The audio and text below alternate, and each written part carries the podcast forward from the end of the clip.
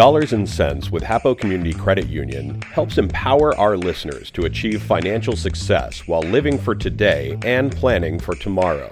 This podcast focuses on financial education, community support, fraud prevention, real life stories of financial transformation, and much more.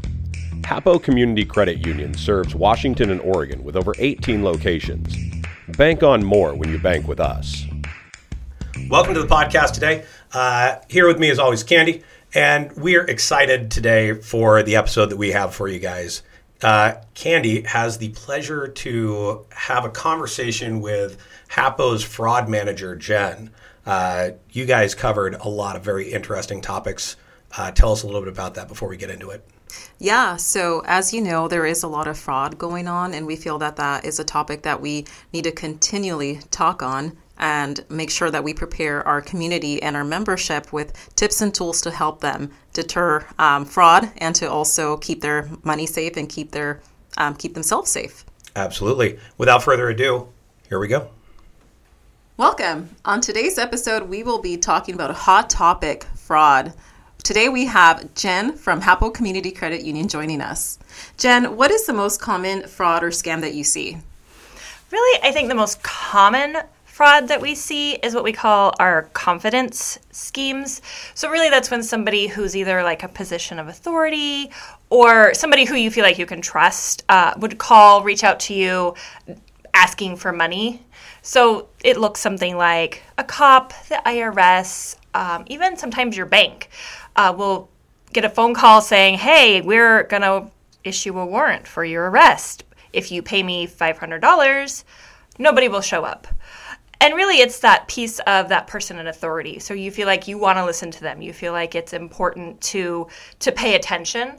Um, so i think that's typically what we see most often yeah, I think you're right. Actually, myself, I've received a few phone calls, and you could always tell because of the way it sounds. But it's really scary to know that there are people out there that really uh, may not be as familiar with that and like, will totally fall for it, right? Because then they get scared. It's like a scare tactic, and they use fear. You know, the predators use fear as uh, to their advantage. Um, so, what can I do to protect myself against fraud? I think uh, the number one thing is to never feel like you would never be the victim of fraud. Everybody at some point in their their life is going to be a victim whatever that looks like. And maybe it's identity theft or maybe it's just fraudulent transactions on your card or your bank account. But on some level you always will be. So i think just knowing that and so that you're aware of that. Also uh, you know being mindful of all of your personal information you know, we've all gotten those letters in the mail saying, oh, there's been a data breach, information's gone missing. Um, most recently, I know like T Mobile. So they recently had said that you know they had an issue and people's information was compromised. Um, you know, but it's it's across the board. It's it's medical places, it's government. So you probably have gotten one of those letters if if you've been around very long. Um, and they always offer free credit reporting. Definitely take advantage of that. And while that's not going to be the end all be all of everything, it's definitely a great tool to have. So make sure you're monitoring your credit, getting those free credit reports, getting the free credit monitoring. Um, also, just knowing what's out there, arming yourself with knowledge, I think is super important. If you've heard of a scam, you're far less likely to fall for it. Uh, you know, so going to the FTC's website, um, looking, uh, you know, through your bank's information, or um, even AARP. I know typically people are like, "Oh, that's for old people," um, but really, they have a lot of really good information on scams and things to be mindful of. Yeah, no, those all sound like really awesome resources. I know that the FTC actually has a lot of information too on how to protect against like um, minor fraud and identity theft that I have seen, which is something that um, unfortunately is happening a lot. And there are ways um, that I have seen where you can even put blocks on your uh, children's Credit. Yeah, always pull your credit reports. Uh, you know, if not every year, every couple of years, just to make sure, because they may not know till they're older, and then it can be really hard to fix. Yeah, that would be a horrible surprise, right? When you yeah. apply for a credit card, turn 18, and then surprise. Um, so, what types of fraud are you currently seeing? So, I mean, currently, I think we're seeing a lot of um, online, so social media uh, where people are saying that they're giving away free money or that you can um, earn free money by liking a site or you know talking with a big celebrity um, we, we see that pretty often. Unfortunately, people they become influencers and their name is out there, so people feel like they know who they are. And in the real world, yeah, they're probably great, trustworthy people. Unfortunately, they get their names used for other purposes. Uh, you know, we've had people tell us that Mark Zuckerberg reached out to them personally and wanted to give them a million dollars. Uh, you know, we've had people, famous celebrities. Uh, we even had a, a famous wrestler uh, they said that uh, you know she was going to marry them, um, that they'd seen her pictures online. So you just have to be really careful and make sure that you know who you're talking to, and also realize that famous people aren't just going to randomly reach out to you and offer you money. Uh, for one, and two, you know they're not going to tell you that you've won a lottery or a sweepstakes. Uh, the main thing is you you would know if you play the lottery you'll know if you win the lottery. Um, it won't come out of the blue, not, you know, hey, guess what? Six months ago, you won the lottery. Uh, you'll know. And like I said, Mark Zuckerberg won't be the one to tell you. so. Right. Yeah. No. It sounds like it's been a while. So I used to work um, as a like teller loan officer in the financial um, in a financial institution, and I would see a lot of love scams um, that would happen. Is that something that you see?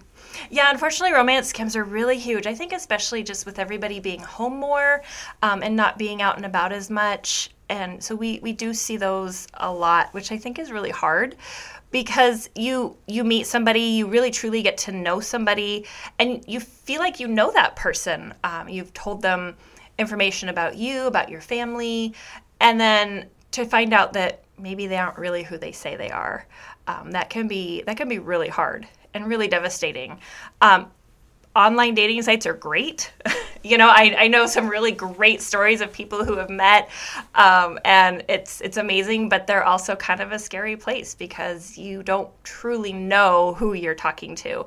I think one of the big signs is if they don't want to meet you in person. There's always some excuse um, that can kind of be a red flag that maybe something's going on.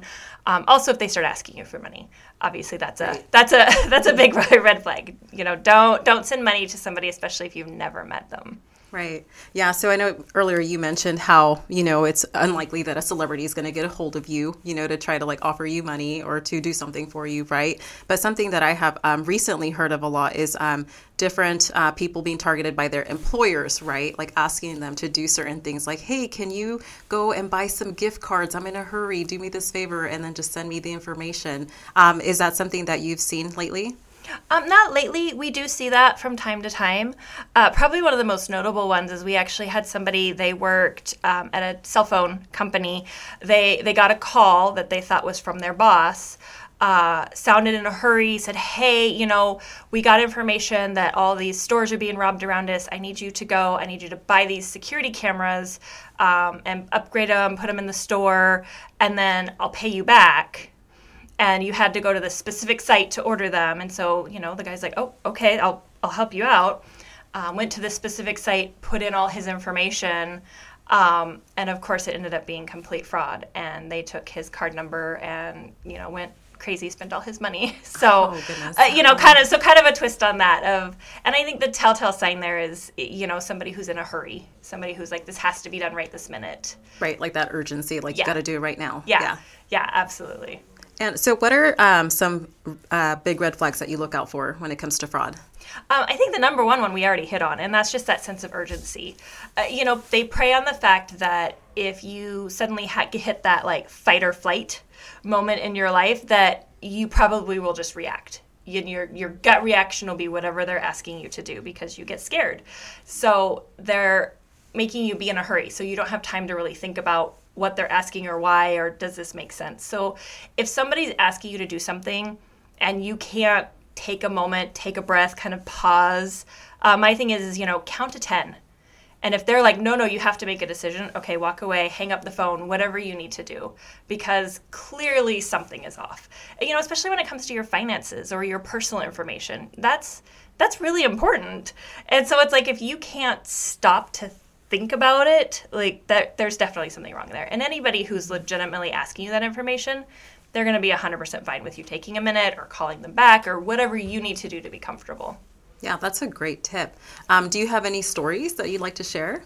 Um, I mean, we always, you know, we hear all kinds of just crazy fraud things that that in everyday life you just be like man did that really just happen?